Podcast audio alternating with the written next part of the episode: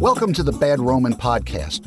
On this show, we talk with veterans, community leaders, Christians, and non Christians as we explore the entanglement of Christians with the state.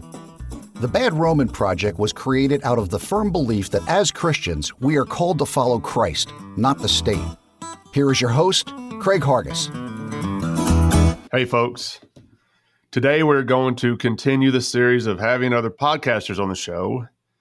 Derek Kreider of the Fourth Way podcast joins me to tell us about the Fourth Way, and we're going to talk about propaganda, which is always a fun conversation for me and a lot of people who listen to this show. Before we get into the conversation, I would like to give a shout out to a, a new listener. His name is Josh, who sent us a very generous donation to the project, which is so helpful because one thing that that was so surprising to me was the time, the effort, and now the cost that goes into producing a you know a decent podcast that people will come back and listen to. So when when somebody sends us a little bit of money or even just shares the show, it, it means so much to us. So I just want to give a shout out to Josh and thank him very much for that very generous donation.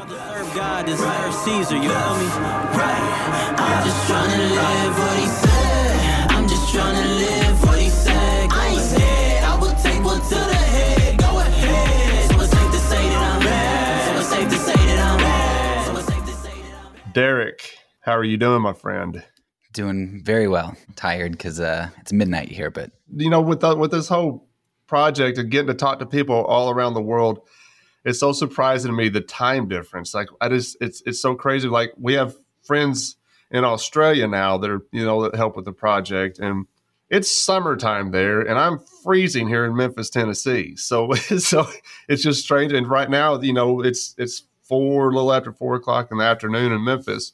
It's probably eight or nine o'clock in the morning there. So it's and it's midnight where you're at right now. Yeah. So I, I appreciate you guys staying up late to have this conversation. You had me on your show uh, here a while back, and that that was a cool conversation. You were very uh, patient with me because that day I was not feeling well at all. I was I was struggling through that. I listened to I, I listened to that episode again after you published it, and I was thinking, man, I remember how I felt that day because I could hear it. I could hear my sniffles. You know, I got allergies anyway, but some days are worse than others. That day I was legit sick, and I, I, appreciate you being patient with me that that that day when we recorded. Yeah, as long as you return the favor and are patient with me today, we'll be good. I'll do my best. I mean, I'm usually pretty patient with the guests. I like it when they uh, just lead the conversation. I just kind of get set back and uh, learn a few things. But before we get started, if anybody's not familiar with the Fourth Way or Derek Kreider, why don't you give us a little bit of background of yourself, and then then we'll start talking about the project and how you got started and what made you want to do this crazy thing of doing a podcast. So tell us a little bit about Derek.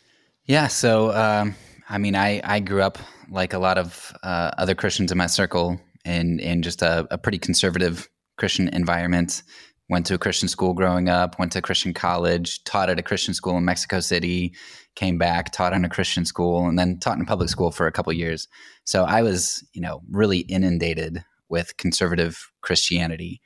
Um, and uh, that led me eventually. So right now I'm on the mission field in Romania.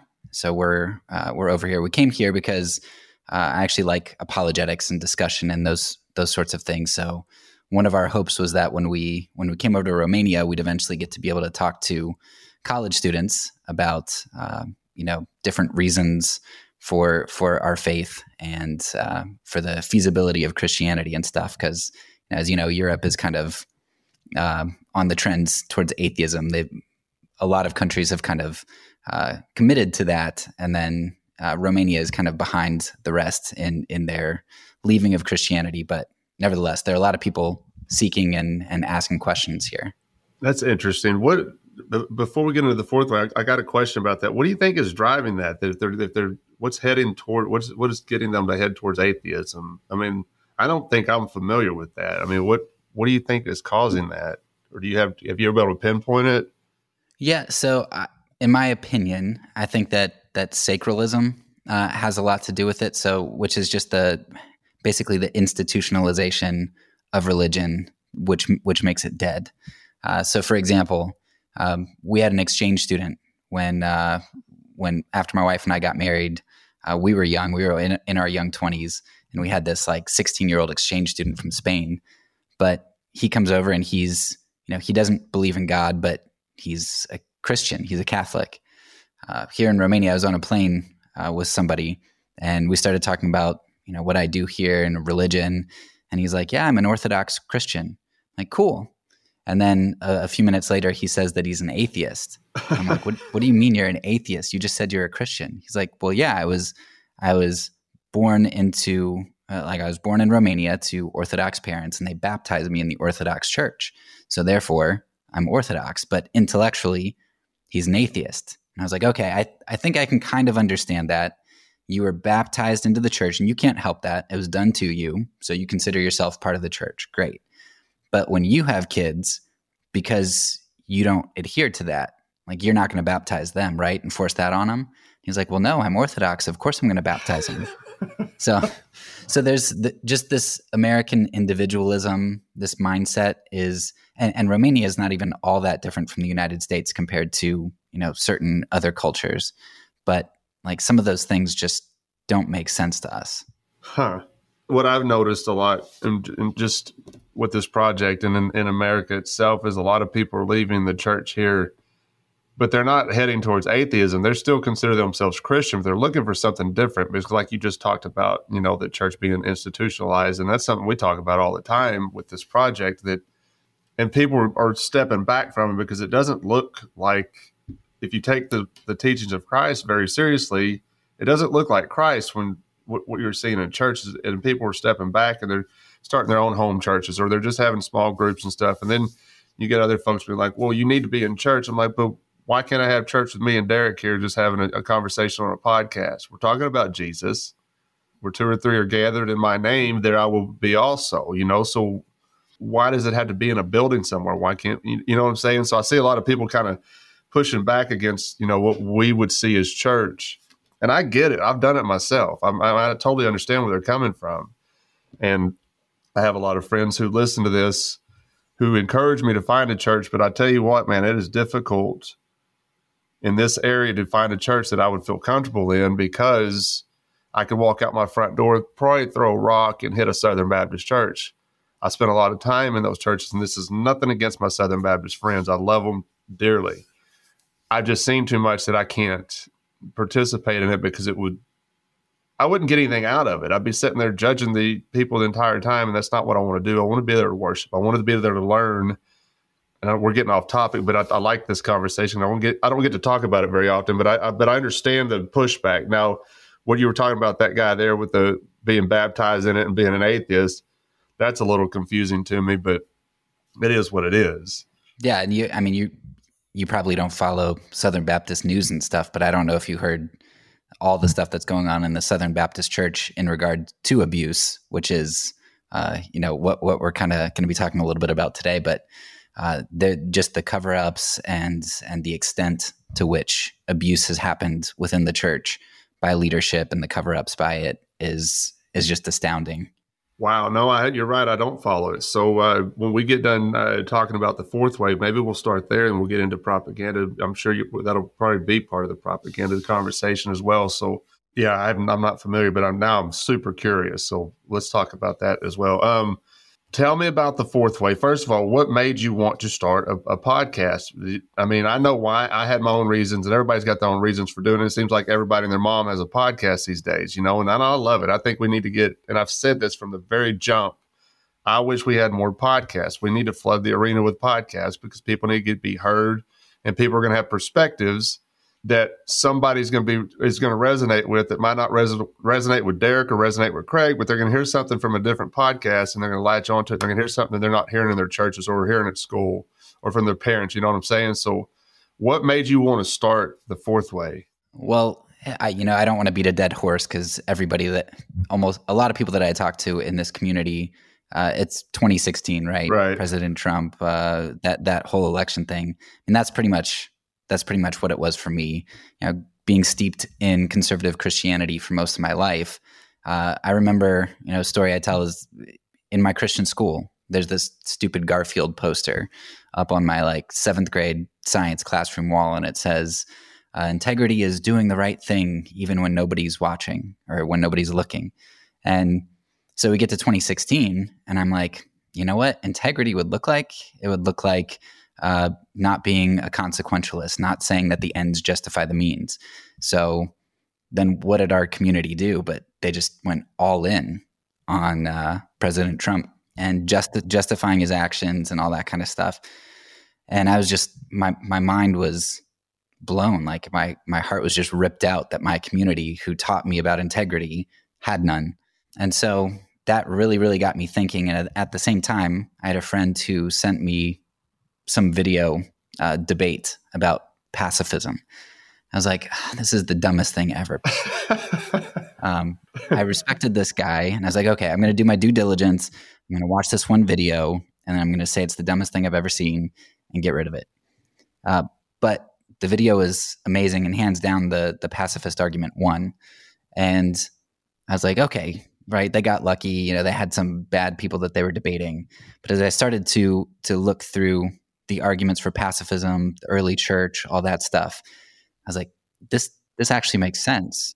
And it kind of clicked for me because you know the reason people aren't pacifists is because well it doesn't work right? It doesn't uh, it doesn't seem like it's reasonable that that uh, it's going to produce the results that you want. It's not comfortable. I was like this is exactly the reason that we're voting for somebody trump and we can't bite a bullet like we have to we have to seek power and grasp at power and so that was kind of the realization to me that the common theme that I think you see with a lot of moral compromise, uh, especially in the political realm, is and, and the Christian realm is this ends justifying the means, this consequential moral ethic that we have. And so I was like, I need to really think through this. And so I knew to think through it, I would need to write or record or something. So I started a podcast as a blog for myself. You know, there there aren't very many people who listen to uh, to my podcast, and I'm okay with that. Like, sure, I would love lots of people to listen to it, but I go back to my podcast all the time to refresh my memory on you know certain arguments and, and stuff. So I did it personally to to kind of explore my whole Christian upbringing and, and Christian argumentation. Yeah, not to beat a dead horse, but everybody that listens to the Bad Roman knows that you. It sounds like you and I started on the same path. You know, I didn't start it so I could go back and listen to myself. Actually, when I listen to our podcast, I cringe every time I hear myself coming across my radio. So I, because I, am sitting there nitpick myself constantly, you know. Well, hopefully that didn't, didn't sound arrogant. I didn't mean I, I, I record myself to go back. No, no, no, no. I, I get it. I get it. No, I, I mean, I can sit listen to you. I'm talking about myself. Like I don't, I don't like hearing myself on there because I don't, I don't really have a way of, with words all the time. And, I can hear myself stammering. And thankfully for our producer, she can cut out a lot of the nonsense that comes out of my mouth. And thank God for her, obviously. But let's start with this news you just were talking about with well hang on before we get there about the fourth way so tell me about the name like i asked you this maybe after we start we, we got done recording when you had me on i remember asking you this and tell me about the name the fourth way because i think people might be curious about where you came up with that. Yeah, so I was I was part of a, a group online, um, and that was that was involved with uh, Christian pacifism, and so I was talking to them about starting a podcast and and asking for name recommendations. And there's a there's a famous article by Walter Wink called "The Third Way," um, you know, where you know fight or flight, right? So you get get those two poles, and then the third way is you know there's always some other option. So go back to the 2016 election, right? Well, it's either Trump or Clinton. It's like, well, no, it's not. You know, there are lots of other candidates that you could vote for. You could write ones in, but you could also not vote, right? There, there's always a third way. There's an option that uh, doesn't involve moral compromise. And so I, I liked that. Um, but then somebody said, well, yeah, but there, there are actually four ways, right? There's fight, flight, or freeze, right? You can do nothing, which is what a lot of people think that pacifism is, right? Passivism as opposed to opposed to pacifism. And so they said it would be great to distinguish pacifism from passivism. Uh, so how about a fourth way? Kind of put a, a different spin on it. You know, every time I mention my, myself being a pacifist now, even when I hear myself say it, it sounds strange to me. And I've become one, you know, through the course of this project but even to this day, saying that I'm a pacifist. It's still for some reason, and I don't know if it goes back from growing up in West Texas or what it what it was, but the pacifist idea. I think pacifism looks different to a lot of different folks. Where I land on it is I'm not willing to ever take another person's life. Okay. That doesn't mean that I wouldn't try to restrain somebody if they were harming somebody in any fashion. You know what I mean? So I've just I've recently taken up jujitsu, and that's one thing that attracted me to jujitsu was it seemed like a very I wouldn't call it peaceful because it's a it's a it's a fight, it's a struggle, but you're you're you're you're able to you're learning how to restrain somebody or defend yourself without killing them. You know, a lot of with what the way I understood self defense, you picked up a pistol, and that's self defense. It doesn't have to be that way. And so I even where I where I'm at with it now is I'm not willing to take somebody else's life, even if it means me losing my life.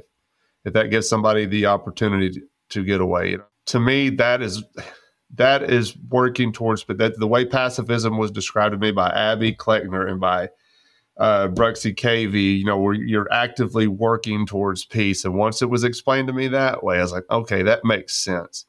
So if you're saving somebody else's life, and you see these these uh, examples of folks on death row who are pardoned by the victims' families, they, they, were not pushing for the death penalty, and it changed these folks' lives.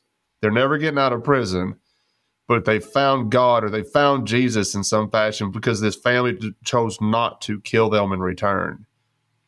And then, you know, and it's just a you're working towards peace, you know, and, the, and that person can tell that story to somebody else. You know, that's what we're doing may seem so small in that moment, or maybe seem huge or whatever, but we don't know what God's going to do with it later.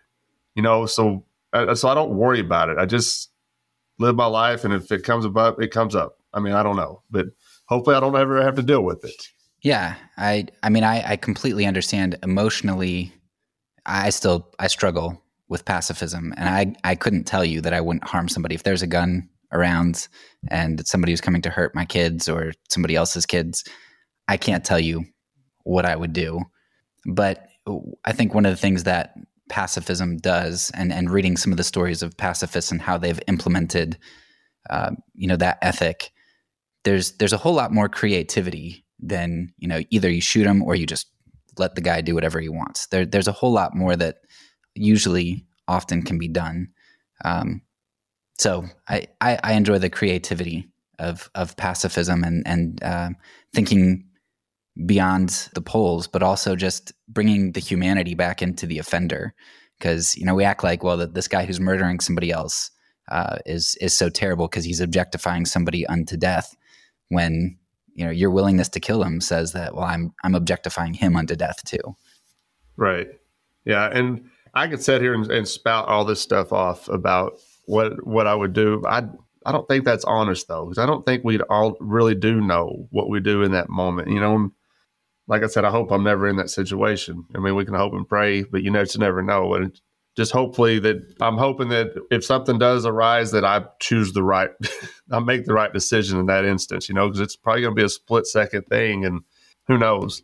Um, one thing about pacifism, too, and you mentioned the early church while ago, that my study and readings of early church writings has, has really screwed me up. And I think it's in a good way. I'm not, when I say screwed me up, I don't think it screwed me up in the head. I think it just, it, it really changed my direction on on how how I looked at pacifism as well, because that was universal among the early church. You know, and I always say prior to Constantine, you can you can't find anything in their writings that suggests otherwise.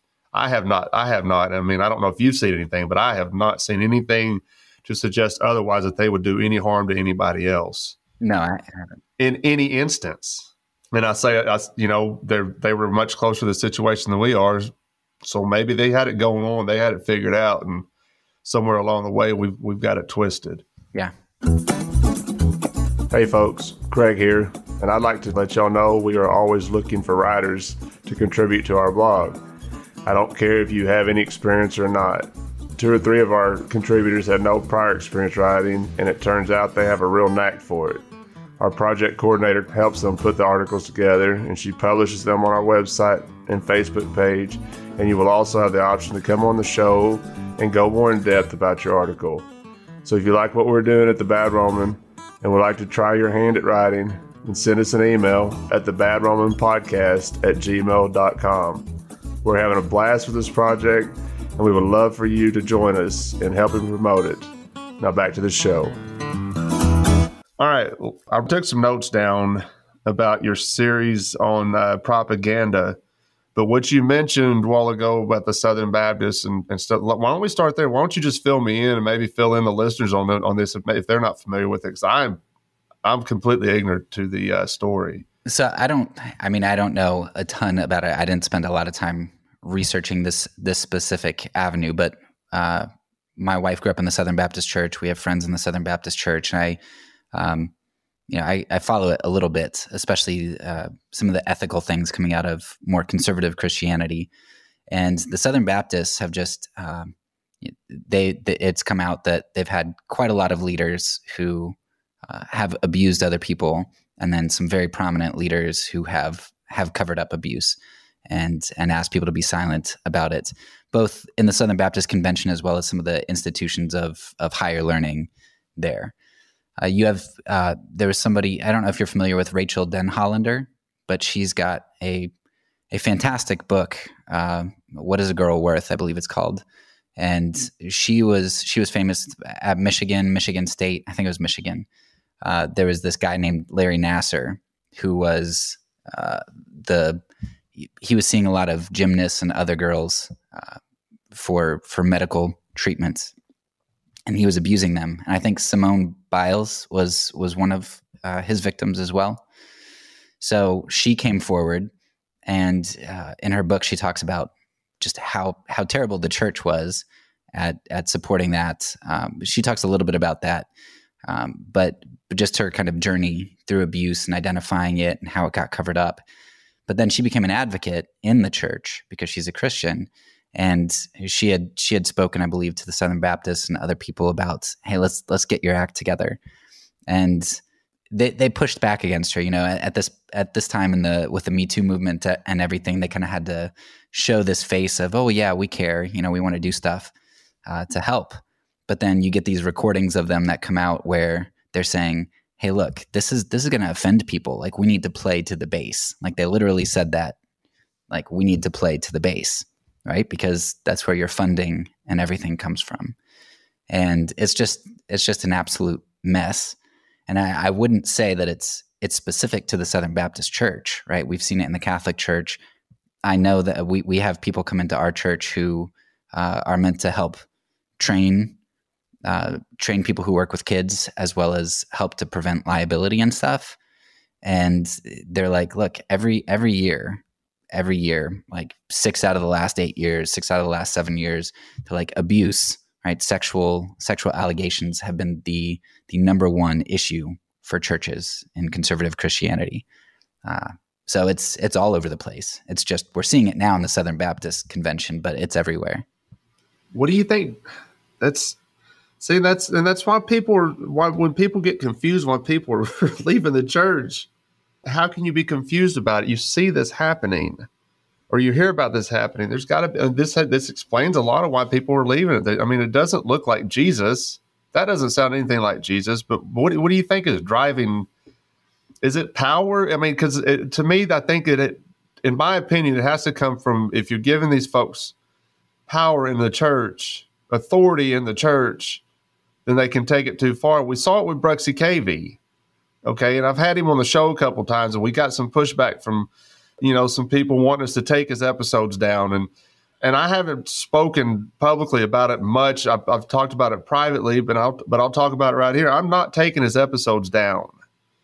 Okay. He made a mistake more than once. Okay. So I'm, but I'm not, I'm, and if that if that costs me the listeners of this show, I'm I can't do anything about that. But I'm not taking this episode down because the conversations were great there's still things to be learned in those conversations, in my opinion. Okay.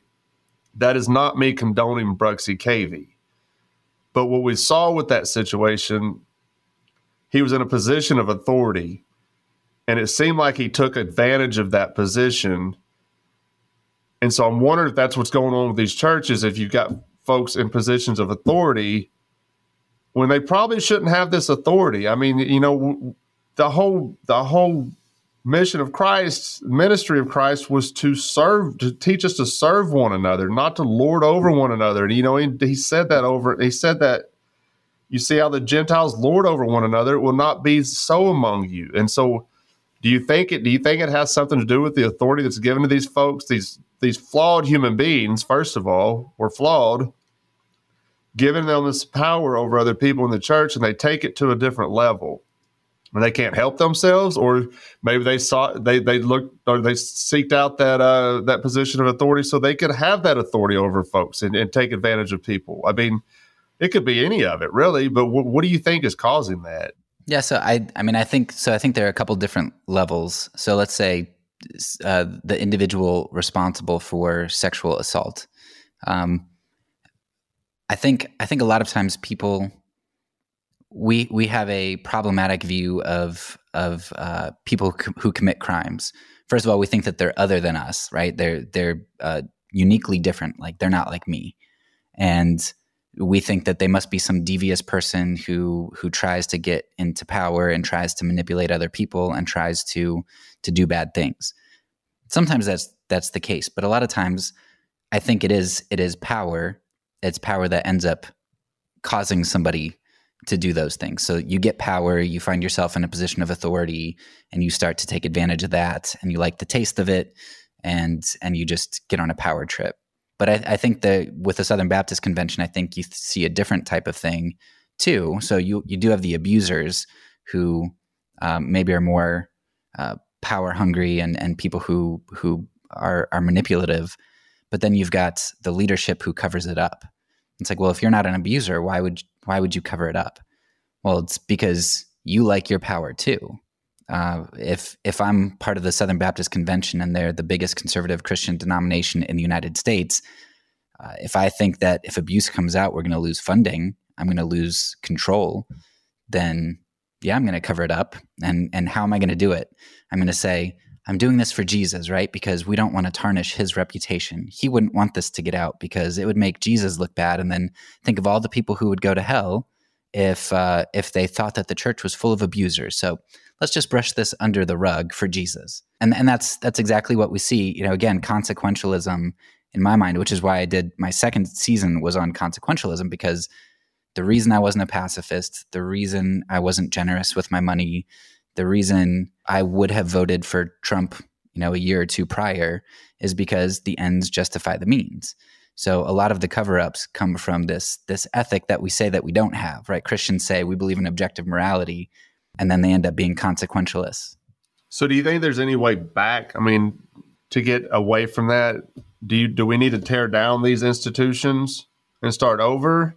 I mean, or or, or is it just going to keep growing and festering the way it is if we keep sweep? But the thing about sweeping something under the rug, you can only do that for so long until you got this giant lump under the rug, and it's going to get noticed, and then it's going to come out you can only hide saying things for so long, especially uh, in an organization as big as the Southern Baptist Convention.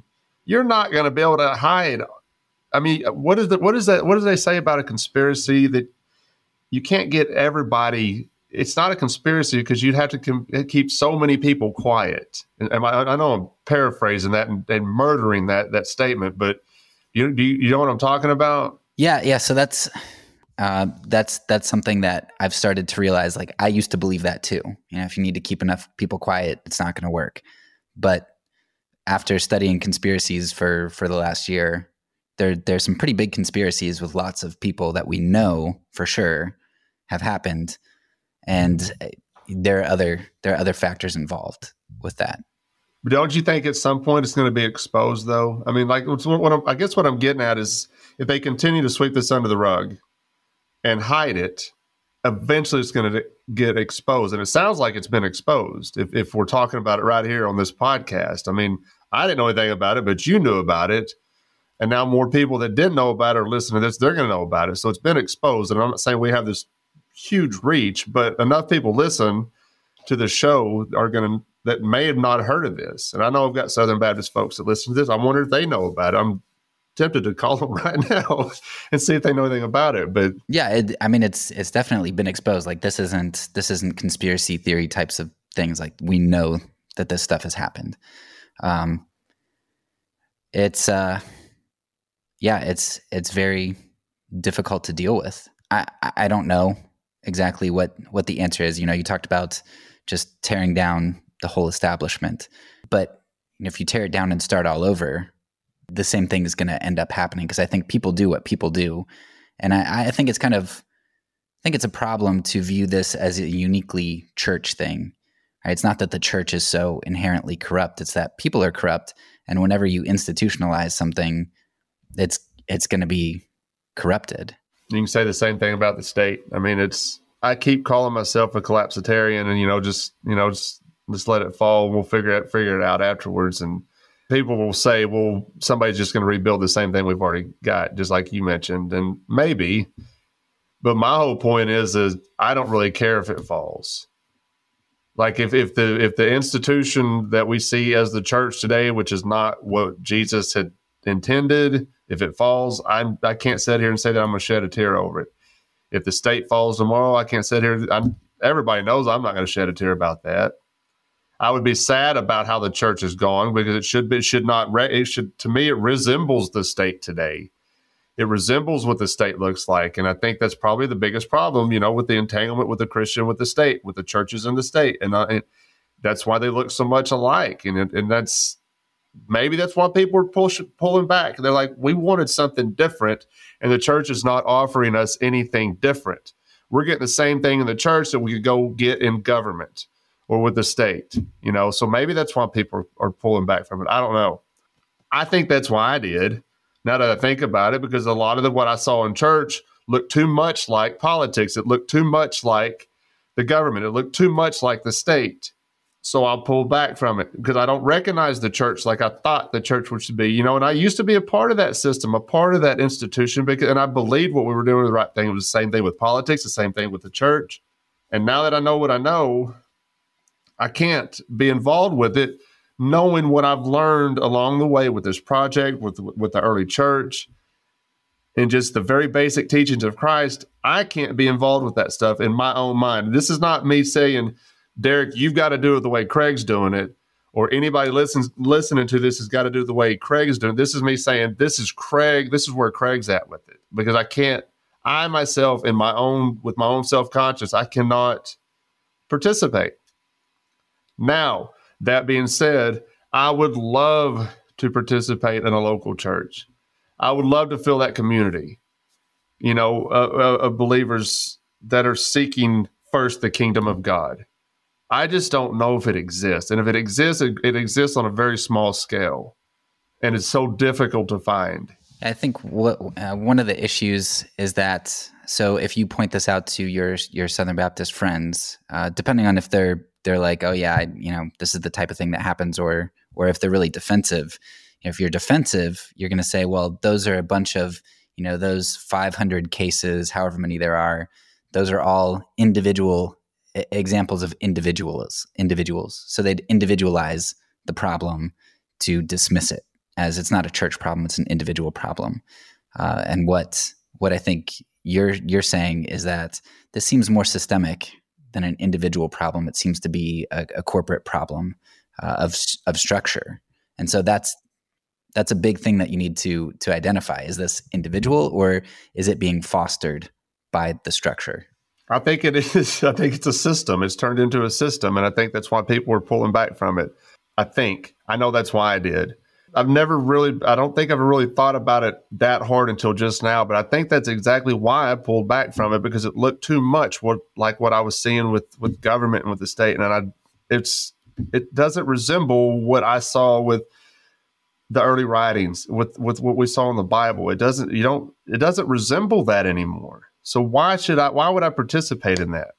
Yeah, and, and the the big issue is that you've got pastors who are celebrities at this point as opposed to uh, shepherds, right? That's what a pastor is. It's it's somebody who lays down his life for the sheep. And Christianity has always been an inverted pyramid. It's been an upside down kingdom model. And what I think you see in in our churches is it's it's a power and control model uh, with a with a hierarchy top down, and that's that's going to lead to a lot of people abusing power who shouldn't be in there. And sure, that's their individual problem. But then what happens when you get into the system and the system who might not they might not be abusers themselves, but starts to cover it up because they're a top-down model and they can't lose their base. And that's where the money comes in, you know, comes in. They don't want to lose the funding. You mentioned that while ago. And when you said that, I was like, well, there it is right there. I mean, it's the funding. It's the funding. it's the same thing. It's the same. We're going to get into propaganda now. Let's talk about propaganda because it's what it, when you see politicians, and I'm going to use them as an, as an example. We just use the church as an as an example when it comes to funding. But what about politicians? They're going to go wherever the wind blows, wherever the funding is coming, right? And there's going to be that's where their bias is going to be, which that's where their propaganda is going to lie. And it's it's in the with the entire state. It's within the entire government. It's it's all through it. To to tell me that any of them are any different from one another at this point, I'm gonna call you. I'm gonna call you either willfully ignorant or because you can't. Ignorance is just not knowing. Like I don't. Ignorance is not a bad word, but to me, willful ignorance is one of the worst things you can be because it's right there in front of your face but you're so dug in to this prop you bought into this side's propaganda that you that you're so and then you're so against this side. And now you're everybody's divided. And i think it's intentional. Propaganda is, has to me is 100% intentional. Yeah i think it's 100% intentional but i think sometimes there's this misconception that uh, it's it's 100% intentional by somebody who's seeking to manipulate you for nefarious reasons when a lot of times propaganda is is something that's done by people who are sincere right? Uh, so the example that i give is if you if you call you know if you you call some company and you get some automated teller right? Uh, and you just start pushing a bunch of buttons your experience isn't that good. But when you get a human person uh, it generally your experience is is much better. You feel heard. You feel uh, like you got somewhere in that conversation. It's much less frustrating. Well, you think about propaganda. Uh, if you have somebody who you can tell is disingenuous, you uh, you can tell is just some jerk who's who's on some power trip and he doesn't really care about you. Maybe you believe some of the things that he says and you just say, "Oh, he's a corrupt politician," but yeah, I like this policy. But if you believe that the person is genuinely sincere and and they believe what they say, you're going to buy into that propaganda a whole lot more.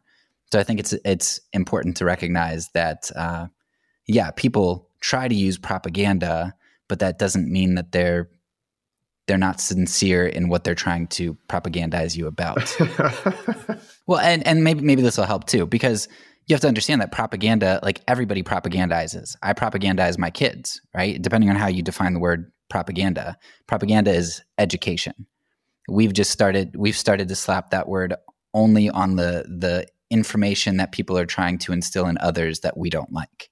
I, I think propaganda has become a propagandized word because when you use it, uh, you can use it to define what other people do and say that you don't do the same thing when you are. Okay. Yeah, I think maybe the word is is misused some then because my understanding of it is that you got one one side saying this and they're manipulating this group of people to keep them on their side so they can keep their funding from these people. You know you get the lobbyists and with the government and they're to me they're manipulating the politicians to keep with with money. I mean money talks right? So they're using this money to keep the politicians in their pockets so the politicians pass these laws and it's this giant institution that people keep running back to to save the world well, here's maybe a, a, more concrete example. So take the Southern Baptists. You think about somebody who who commits some sort of abuse, and the the higher ups. Uh, what is their what is their propagandizing decision? Because there are lots of different ways that you can propagandize. One of the ways that we we discuss is when we you get to the news media. The news media, one of the biggest tools that they have is silence. Right, you can be silent about certain issues. So Yemen is the big one that that you bring up a lot. Right, if you don't hear about it, you don't you don't know it. And so even though that's not positive information, they're not telling you something, it's actually what they're not telling you that shapes your your understanding.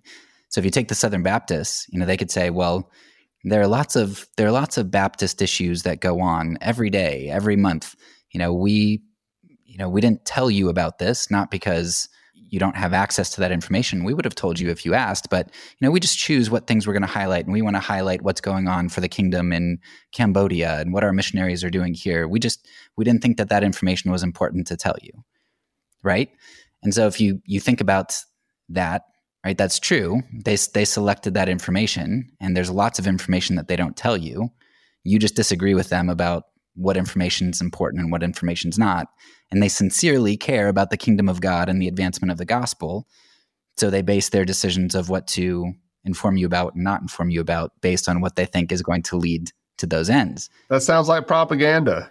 Oh yeah, it's it's just this it's this really intricate web of self-justification and gaslighting and um, you know definition definitional changes and, and it's it's very nebulous. Okay, you've probably already um, actually you've already answered this. You said we all propagandize. You do it with your kids. You, you just said that because I was going to ask you. I said, do you see is everything a propaganda? I was going to say, as an anarchist, I see everything from politicians as propaganda. Left versus right don't recognize their own propaganda, but maybe they do recognize their own propaganda. And they just don't care because there's there, the, the, the, when the tribalism sets in, that's all that matters to them. Their tribe winning. That's that seems to be the only thing that matters to them. They don't even care if their team is is right about what they're saying. They just know that it's not the other team that they're that they're rooting. That that's that's who they're against. They don't even care if their team's wrong anymore. That's the, to me that's what's gotten so bad with politics these days. They don't even care if they're. I was talking to a guy last night at work, and we were talking about Donald Trump, and he goes, "Man, and he goes, I, he goes, I would not hate if Donald Trump was my president for the rest for the rest of my life, forever. Well, I asked him, I said, so you want a king? You want you want a king for the rest of your life? Is is, is that what you're telling me? He goes, no, no, no, not really. But and we got off topic from that because and so I started pointing out these these things because I try to talk to these folks where they're at. So I brought up the things that Donald Trump did in his violation of the United States Constitution I mean, I could sit here and talk to him about anarchy, and he's gonna his eyes are gonna gloss over, and he's thinking I thinks I'm out there tearing down buildings. So I just met him where he's at, and I said, "Did you understand that Donald Trump was worse on the Second Amendment than even Barack Obama?" I never heard Donald Trump say anything against guns. I said, "Really?" So I listed off two things, two two things. He goes, "Well, I didn't hear about that. I don't know nothing about." It. I said, "Look it up." He said Donald said Donald Trump said take the guns first, due process later. Second and Fourth Amendment, right there in one sentence that he that he was willing to violate. Okay, and when he banned bump stocks with an executive order, that was something Barack Obama said that I don't even have the authority to do. And I mentioned this to him, and he was blown away. He goes, "Well, I have to look that." Up. I said, "Go look it up. It's easy to find." That's what I'm talking about. They don't even recognize they don't even care that their team's saying these things. They gloss over it. But now, if, if Barack Obama or Joe Biden said those two very things or did those things, they'd be all over it, all over it. Yeah, and and that's uh you know one of the the biggest things that probably I come back to the most, like the biggest aspect of propaganda. Uh, Jacques Ellul in in his book Propaganda and uh, also the Technological Society, he talks a lot about how propaganda plays out and functions and and what it creates. And so he, you know, back I think he wrote it around 1960, but he's he talks about how propaganda produces extreme polarization. And he he has some very prescient quotes in there where you're like, "Holy cow, this like he wrote this 60 years ago. If you wouldn't have told me, I would have thought that he wrote this yesterday about current events." But he talks about propagandizing because what what propaganda tends to do uh, is it it it tries to, and this this plays into kind of the topic of abuse, but it tends to isolate. Right, uh, it, it, seeks to isolate individuals. It likes echo chambers, um, and and it produces lots of content, simple content, and then it wants to be reinforced. So play it as much as you can, make it as simple as you can, so people can digest it, um, and then uh, it, it, creates this fear, this need, uh, this problem that needs to be resolved, and then who does it offer up as the savior but itself right abusers do the same thing they'll they'll uh, treat the woman like crap and it's not always a woman, right? But it's in, in all the conversations that I've had, it often is um, statistically much more likely. But it's uh, the abuser a lot of times will isolate uh, and and uh, pull pull somebody away from their friends, right? Pull the partner away from their friends. It will uh, tell them that oh, your friends hate you. They think that you're uh, petty. They think all these things, and and then right, you're all by yourself in this relationship with this other person.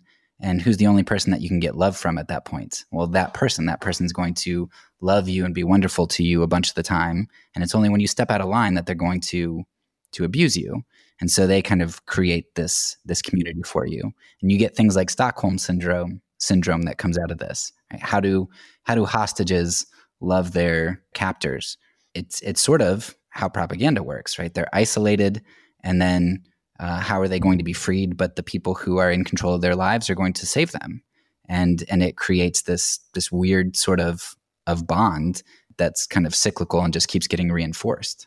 You just described my second marriage, but on the in the reverse. I think I right. told you a little bit that about that messaging, you know, setting this up. But I listened to that one episode you had the two ladies on about uh, marital abuse and stuff, and and I I I know it exists, and it's it's more prominent among you know men doing it to women, but it does happen in reverse, you know, sometimes. And I was I was a part of one in my second marriage. It was it was pretty rough and it was hard to get out of because she would tell me things that I that I believed and which looking back now was complete nonsense. But I believed at the time that if I did this, and you know, I, it, it, it was just such, such a long story, such a mess that, and it's so many years ago that I don't even think about it anymore. But listening to that that, that episode with those two ladies, which maybe you want to we'll talk about that a little bit more, so folks can go and look at it whenever they hear this, because it, it was a good conversation. I really enjoyed what they had to say or appreciated what they had to say. I wouldn't say that I enjoyed it because it's it's a tough it's a tough topic, but I appreciated what they had to say, and I appreciate folks who will come out and and talk about it out loud because a lot of folks are out there in these relationships and they don't know how to get out of them. And, you know, and it's something you hear in churches, like, and I've heard talk about, you know, you can't get a divorce, you can't leave your husband or your wife if they're abusive because this is a God ordained marriage, but I guarantee you they got a state stamped marriage license in their drawer somewhere as well. So to me, that makes what what that's a whole other topic. But anyway, let's talk about that a little bit because you know, just in case somebody listening may be in that situation, because I think people need to understand that you can walk away and it is not against God. If you're being abused in a relationship, verbally, mentally, physically, you can get out of it. You know, they always say that well, you can only leave leave your, your man or wife or your husband or wife if uh, for fornication. Well, I think abuse is fornication. It's not just sexual. If you're being abused, get the hell out of it. And I know it sounds easier said than done. I mean, like I said, I was stuck in the mud in this in this marriage and didn't know how to get out. I knew I wanted out, but I didn't know how to get out. So, what episode is that? Do you remember what episode number that is? So if they want to go back and listen to it, because this it was a it was a very very uh, interesting conversation that you had with these two ladies. Yeah, it's uh, planned to be number nine in the season, so it's set uh, to release uh, February fifteenth. Okay, so folks, if you're listening to this and you might be in that situation or know somebody is, maybe go listen to this episode and listen to what these ladies had to say because it was I appreciate what they had to say, you know, and it was something I wish I'd heard years ago, but it is what it is now. I got out of it. Took me longer than it should have, but yeah, and I, would be interested to hear what you have to say because uh, it's something that I've read a lot. It's something that that uh, I believe it was Rosanna highlighted about her relationship, but uh, the the time when you break off with the individual, the time when you leave, when you separate, is actually the most dangerous time.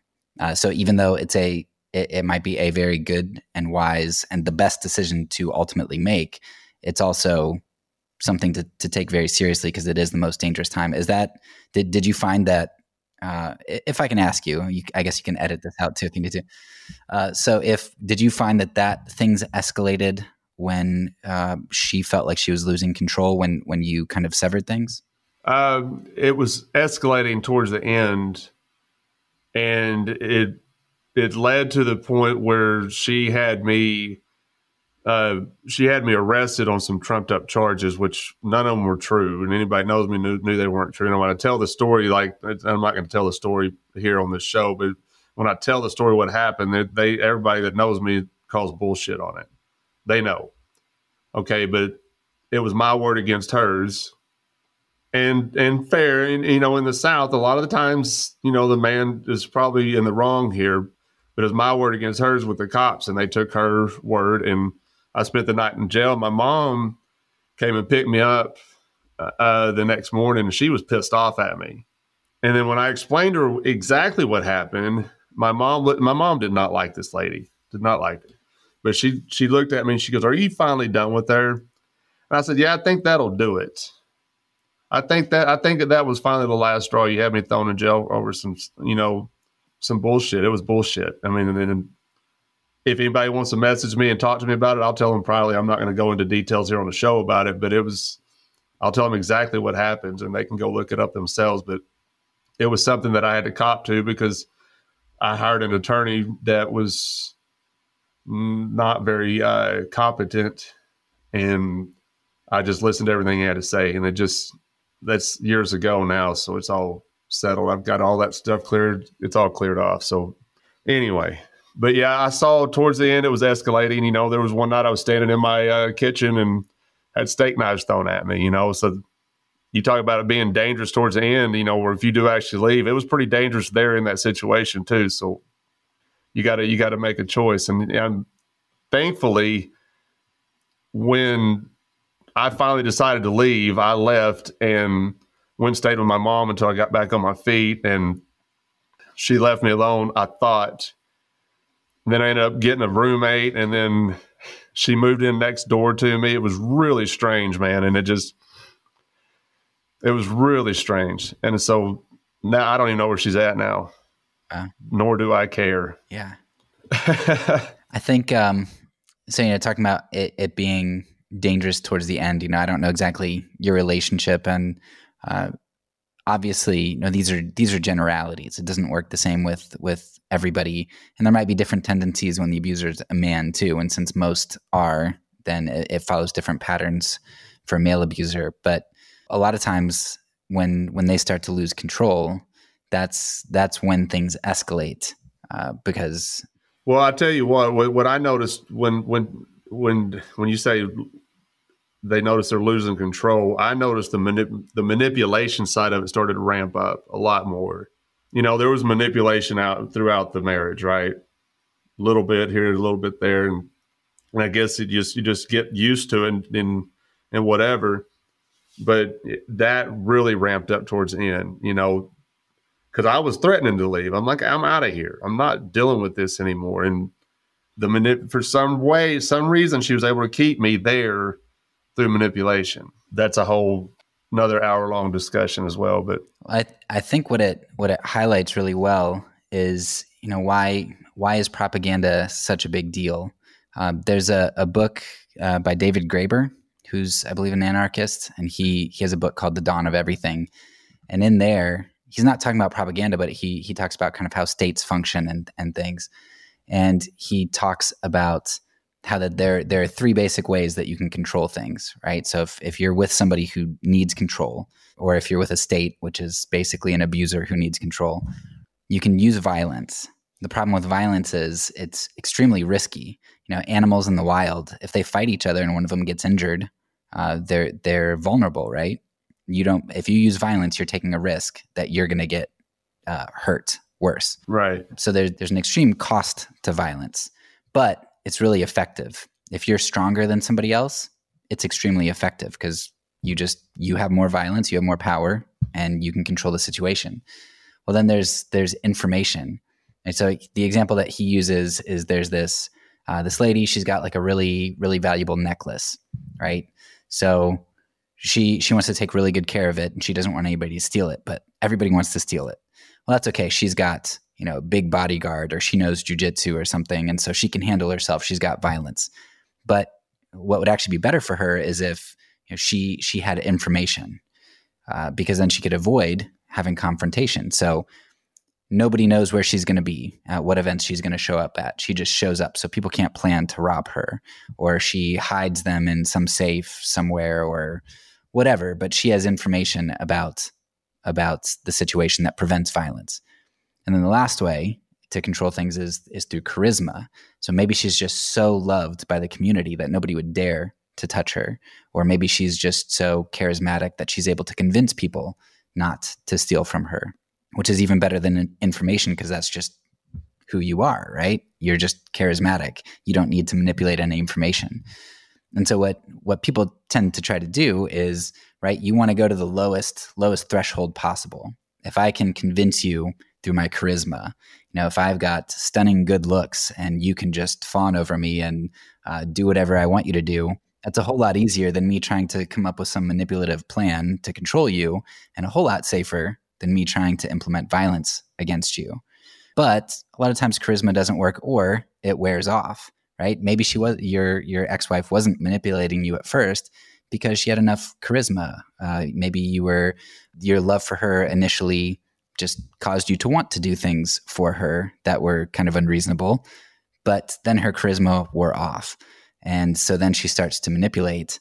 And when the manipulation doesn't work anymore, now she goes to violence. And you see the same thing, exact same thing in states, right? Charisma, right? Mythology, all of this type of stuff. Uh, and then violence if that doesn't work.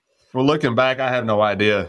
I have no idea what it was about her. I didn't know that she could cook. And I like to eat. So there was that. Maybe she was manipulating me with food or keeping me around with food. I don't know. But um, I don't know. Look, like that's shit, man. That's been 20 years ago at least, tw- probably 20 plus years now at this point. But I pretty much re- remained single, you know, then. I mean, I've dated, but, you know, since then, that since that marriage, I've been very cautious about who I date. And if I see something that, that I, I mean, I, I, feel like my, my red flag radar is bigger than it's ever been. And maybe to a fault sometimes, but maybe I've pushed some people away when I shouldn't have. But it is what it is. It'll happen when it happens. But and it's I've stayed single on on purpose because of that second marriage. So I'm not lonely. I got friends. I can still I can still hang out, whatever. But yeah, I don't didn't really plan on any of that. Derek on the show and talk about former marriages. But that's all good. It's all good. I don't mind talking about it. Yeah, it's it's real. And it's and I'm not I don't I don't shy away from it. it it's just it's just not something I've talked about in a long time. You know, I, I talked about it for a very long time, you know, years after. But like I said, 20 plus years later, I just, I rarely ever, ever think about it. And I hadn't thought about her since until I heard that episode that you did with those two ladies. And it reminded me of that second marriage. So I appreciate that conversation, you know, because maybe you got to keep that in the forefront when you're single out there and you're trying to, you, you know, you're wanting to date somebody. It's, it's okay to be cautious, I think, because you don't want to get into a situation. But it's it's strange is, is, is why you can't see this stuff in the beginning. You know how how it happens over time. That's what that's what's so strange to me is how it happens in small increments. But we weren't even married that long, so it was it wasn't a, it was a short amount of time, but it, it was but it seemed like it was just small things here and there that I can look back on. And towards the end, it got more and more and more and more and more because maybe she did feel like knew she was losing control because I was finally because I had my mom in my ear. Like I said, my mom couldn't stand her. Yeah, and and that's a that's a really important aspect. So uh, you know, you might have you might have just had uh, stronger relationships, or she might have been a bad manipulator, or some some combination of all of that. But a lot of times, what prop- uh, what uh, abusers will try to do is isolate you. Oh, that happens one hundred percent, one hundred percent. I I couldn't hang out with my friends. I do remember that. I got in trouble. When I say trouble, it was it always turned into a fight if I wanted to go hang out with my buddies. Why can't I go hang out with my buddies? I hung out with them before you came along. I'm not doing anything. We might go fishing. Yeah. That's all we're doing. We're just fishing. we're, we're not doing anything nefarious. We're not doing anything against you or anything. We're just hanging out. Yeah, it's it's a it's a loss of, you know, there's a threat to control there, right? If if she can't control your your time and what you're doing, then that's a problem. And it's also a threat to control because of information. Like, what if you go out and your your buddies are like, "Oh, wow, she said that or she did that," and then that that exposes, right? You can't have any of that uh, contradictory or dissonant information. Well, my buddies stopped coming around. Yeah. And if I did get a ch- chance to talk to them about it, they would look at me like, "What are you still doing there?" Because I felt like I had to be there. It was like I, I was obligated to be there. You know, in, in full disclosure, she had three of her own kids, and she liked to use those, you know, her kids against me as well. They weren't they weren't my kids, but I took them in. I took care of them, fed them, you know, clothed them, and gave them shelter and stuff. So I, it's not like I was, but yeah, she would use that as a as a ploy to well, you can't kick us out because I have kids. I don't know if that's true or not. I mean, because I had a house when we got married, and anyway, that's a whole. there's a whole lot there. Okay, let's. Uh, I, I want to talk. I don't know how quickly you can talk about this, but there was something else: the conspiracy of corporatism. Talk to me a little bit about that. That's an interesting topic to me. Yeah. So, so the way that I have the season structured, because you know, I, like I said, since 2016, I I've been just trying to to figure things out, and it, it started on the road of not to nonviolence, um, but that led to Christian anarchism because you know if you're not supposed to use the sword, then that creates a significant problem uh, in regard to wielding government. But then, kind of the last the last thing that I I've been wanting to explore is how did, how did everybody get on that ship? You know that that just crazy train. And so I wanted to look at truth, propaganda, conspiracies, kind of how all of those things. You know, how do we discern truth? How do we know what's true?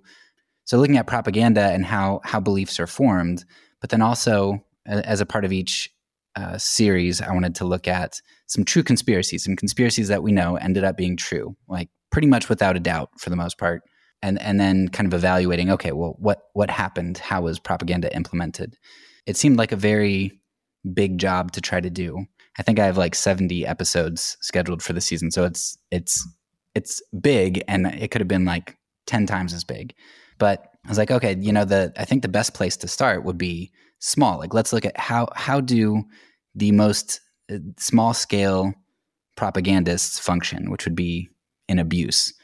And then we look at other things like propaganda with racism, propaganda in the media, propaganda in the in the medical community, government, military, like all, all sorts of areas. But one of the areas, of course, that you want to look at with propaganda is is uh, corporations and businesses. And so, yeah, the the uh, propaganda in regard to corporatism just kind of goes into how how do businesses propagandize you, and like what what effect does that have, and uh, you know w- what should you look out for, and uh, what what are some conspiracies that we've seen in regard to corporate propaganda. One thing I do appreciate about your show is the way you set these series up and the way you, you tackle a, a topic, you know, because with the Bad Roman podcast, we could be very random.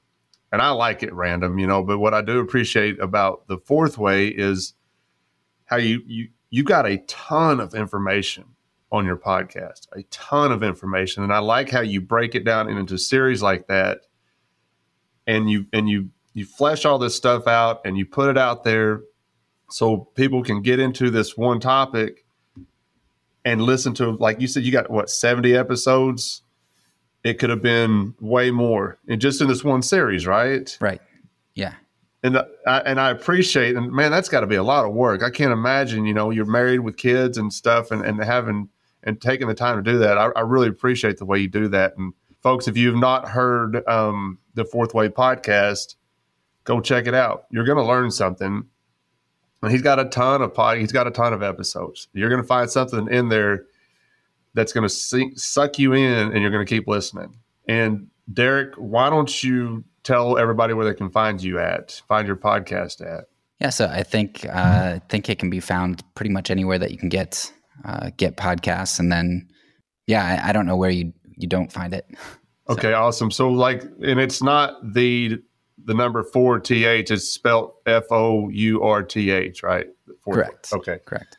All right, just in case people are not familiar, I think a lot of folks, you know, I mean, you're in our discussion group, so you shared some stuff in there, so people are probably pretty familiar. And, I, have seen some other friends of mine, and I don't know if they're mutual friends of yours, but I've seen them share some of your stuff on their personal page as well. So I know people who listen to the Bad Roman are familiar, but maybe not everybody. And I don't I can't really pinpoint how big our audience is. I know it's it's growing, and I know it's grown since we started. So hopefully, you're going to pick up some new listeners from this. And that was the whole point of doing this series of episodes that we're doing with this is to have other podcasters on so we can help promote their stuff. Because I realize with the Bad Roman how important that is to when folks would invite me onto their show that it's gained me some new listeners to the to the Bad Roman, and I and that's what I want to do. I want to use this platform to help other platforms because I want everybody to have as much information as possible, and they can figure this stuff out on their own. You know, it's like I said earlier. This is where Craig's landed on it. This is what Craig believes, and this is not Craig telling you how you should go about things. I used to be that way. I used to be very stubborn, like just do it this way and trust me, it's going to work out. Which is a very naive way of thinking, but so I've backed off of that and I'm like, this is where I'm at. You can take it or leave it. If you got some questions, I'll be I'll do my best to answer them. But that's what I want to do with this series is get enough information and other enough information about other podcasts out there so people because that people, man, if you look at corporate media, that stuff's going away. People are, are, running from that stuff and they're they're looking at podcasts, you know, and there's a bunch of podcasts. I heard something the other day, over two million podcasts. Maybe there, there may be more than that. You know, that's a lot of podcasts. But how many people are on this planet? Six, seven billion people. We need more podcasts. We need a billion podcasts. I mean, even even if it just just having more podcasts shows that there are more people working through information and thinking, hopefully. Um, and so, uh, yeah, I agree with you. More podcasts. Let's do this again. We'll we'll figure something else to talk about. I think people are going to really enjoy this conversation. We talked about I mean, we talked about some stuff I had not planned on talking about, you know, with the Southern Baptist stuff and then my second marriage and all this stuff. So that's okay. That's what we do with this show. We just kind of bounce around and see where we end up. And I think people appreciate that, that they, they get to hear, they're just eavesdropping in on a conversation between me and Derek. And that's what I like about this. I, I appreciate you being real and, and uh, vulnerable. Yeah, I've gotten pretty good at that, I think not to pat myself on the back, but it seems like it's been it's it's easier to be vulnerable and just put it out there instead of you know I'm I'm a private person to a point, but I'm also a social butterfly by nature. So it's not it's not hard for me to put stuff out there because I don't I don't I don't have anything to hide. I'm not I'm not a perfect person by any means. So, but I'm going to tell you, you know, how I feel. Yeah. All right, buddy. I'm going to let you get out of here, and folks, go listen to the Fourth Way and. uh Derek, I will talk to you soon. All right. Thanks so much for having me on. Yes, sir. Thanks for joining us this week on the Bad Roman Podcast. Be sure to subscribe to the show wherever you find your podcasts to never miss an episode. And while you're at it, if you like what you heard, we'd appreciate a rating on iTunes. Or if you'd simply tell a friend about the show, it really helps people find us. 100% of donations are given to local charities in Memphis, Tennessee. To learn more about the Bad Roman Project and to find show notes, please visit thebadroman.com.